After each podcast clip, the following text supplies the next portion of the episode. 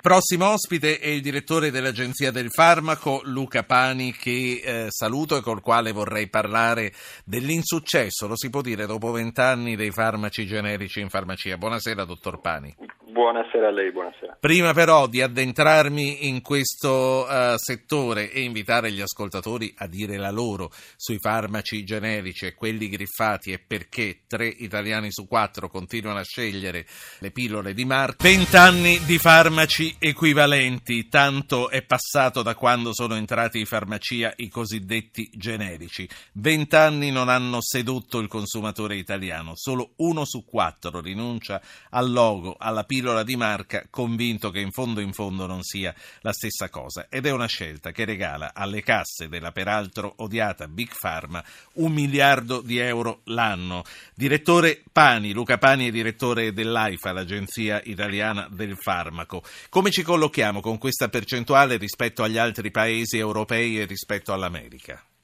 Ma eh, maluccio, anche se devo spezzare una lancia, nel senso che stiamo eh, continuamente migliorando, eh, grattiamo percentuali, eh, non enormi devo dire, eh, loro hanno per esempio, i paesi anglosassoni anche l'85-90% di eh, spesa come farmaci a brevetto scaduto, noi arriviamo al 70%.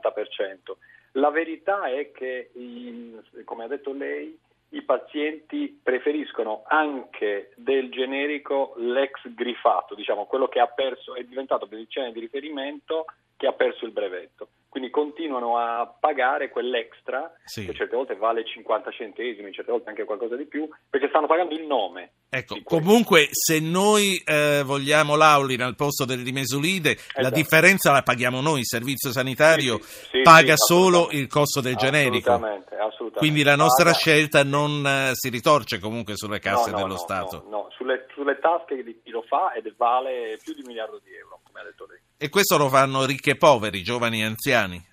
Lo fanno un po' tutti, è distribuito in maniera, alcune regioni di più, altre di meno, eh, però la, la, cosa straordinaria è che questi stessi eh, pazienti che fanno queste scelte sono poi quei cittadini che quando gli si chiede ma tu ordineresti un farmaco online, eh, loro dicono sì certo online, non, non c'è nessun problema, la filiera online dei farmaci da prescrizione non è assolutamente controllata, ti può arrivare di tutto. Eh, con, quando ti va bene non c'è il principio attivo, quando ti va bene.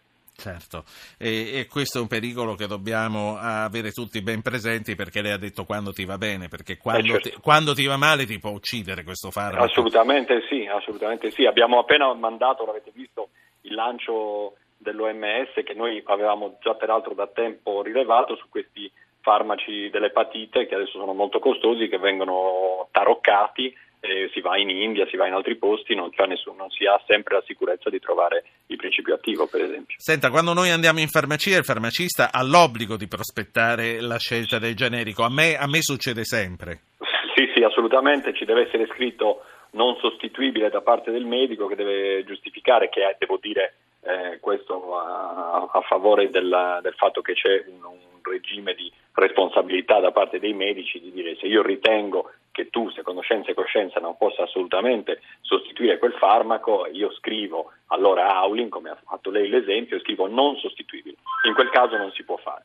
Eh, ma altrimenti il farmacista ha il dovere di dirle guardi che c'è un, un farmaco che è equivalente che costa eh, anche molto di meno. Sì, senta, eh, dottor Pani, lei è uno psichiatra. Quale meccanismo scatta in noi quando ci convinciamo che la tachipirina, per esempio, è meglio del paracetamolo generico? È, è, è una cosa potentissima perché è quello che appunto nel, nella psicologia clinica, nella psichiatria viene definito pensiero magico ed è un, il pensiero che abbiamo poi da quando siamo bambini, no? che è, è molto forte nei meccanismi psicologici per cui noi crediamo a determinate cose, ma come lo stesso motivo per cui giochiamo all'otto o pensiamo che certe cose possono accadere. Abbiamo, abbiamo un sistema di superstizione all'interno del nostro cervello che alimenta questo tipo di credenze. Di fatto i due farmaci i due categorie sono assolutamente identici, identici, equivalenti al 100%. Io purtroppo ho letto anche sui giornali, abbiamo fatto come lei ha visto delle iniziative, delle, delle iniziative di stampa, mandiamo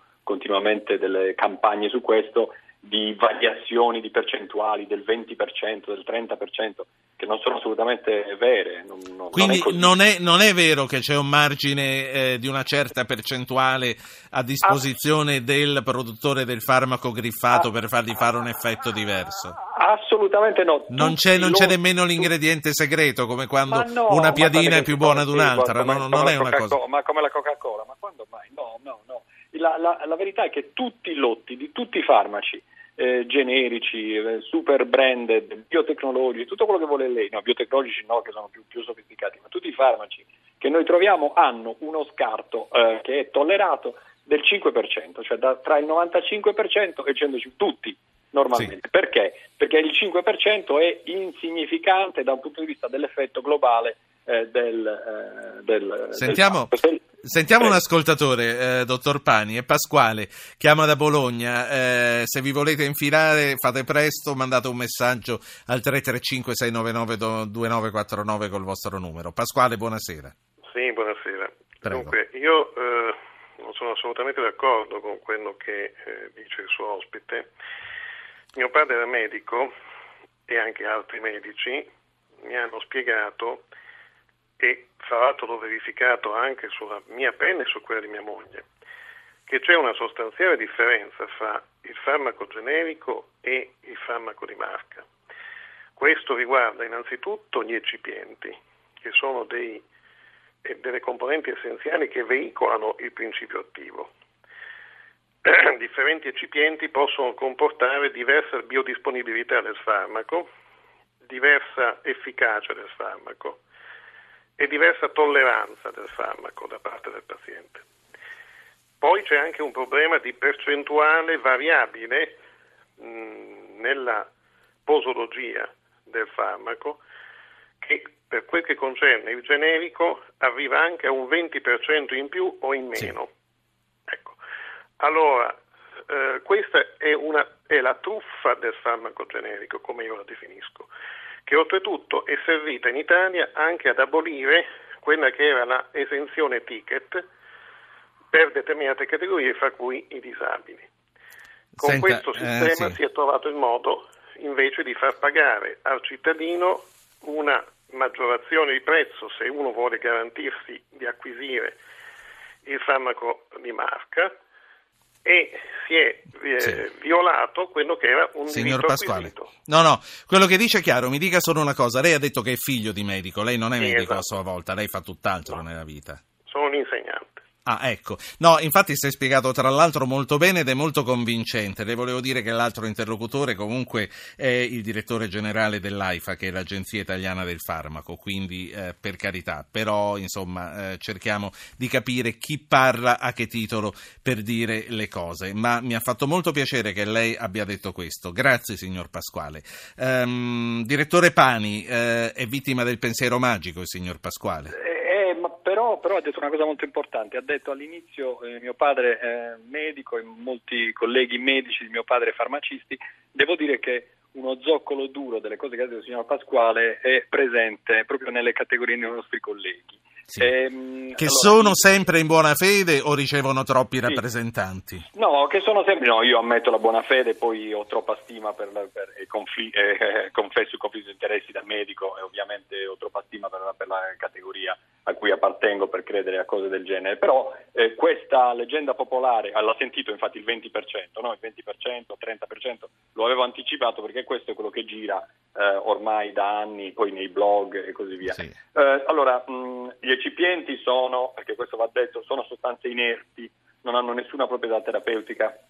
La loro funzione è quella di rendere somministrabile il principio attivo. Però ha detto Beh, il nostro ascoltatore di veicolare, quindi forse eh, di fare avere un maggiore effetto sul paziente. Per, perfetto, c'è, c'è un piccolo dettaglio che per immettere un farmaco equivalente se iniziassimo anche a chiamarlo così sarebbe utile, non generico, perché questa è una connotazione molto negativa nella nostra Uh, lingua, mentre generic medicinal product, che è quella inglese da cui è stata tradotta, aveva delle altre caratteristiche, sì. quindi se lo chiamassimo equivalente aiuterebbe, il farmaco equivalente per essere immesso in commercio, altrimenti non ci va, deve dimostrare appunto la sua bioequivalenza rispetto al farmaco di riferimento. Quindi quelle cose che ha detto il signor Pasquale, il fatto che non venga veicolato, abbia degli effetti differenti, devono essere dimostrate. Se sono differenti non viene immesso sul commercio. Una verità c'è, perché bisogna sempre dirla tutta la verità, e cioè che alcuni ecipienti, per esempio la presenza di glucosio, eh, se ci sono i pazienti diabetici, amido di grano come ecipiente in un paziente celiaco, oppure presenza di aspartame in pazienti che sono affetti da fenilchetinuria. Ecco, se uno cambia quell'ecipiente, sì. l'ecipiente allora però ha un, ha un effetto attivo lui che va segnalato. Dottore, Bisogna avere una composizione identica. Io la ringrazio e la saluto. Lei mi conferma che questa scelta che noi facciamo, sia che possiamo spendere più agevolmente i 2-3 euro in più oppure no, porta nelle casse dei produttori di farmaci un miliardo l'anno. Sì, qualcosa di più io le confermo. Anche. Regalato. Regalato. All'odiosa Big Pharma. La saluto, grazie a Luca Pani, direttore generale dell'AIFA.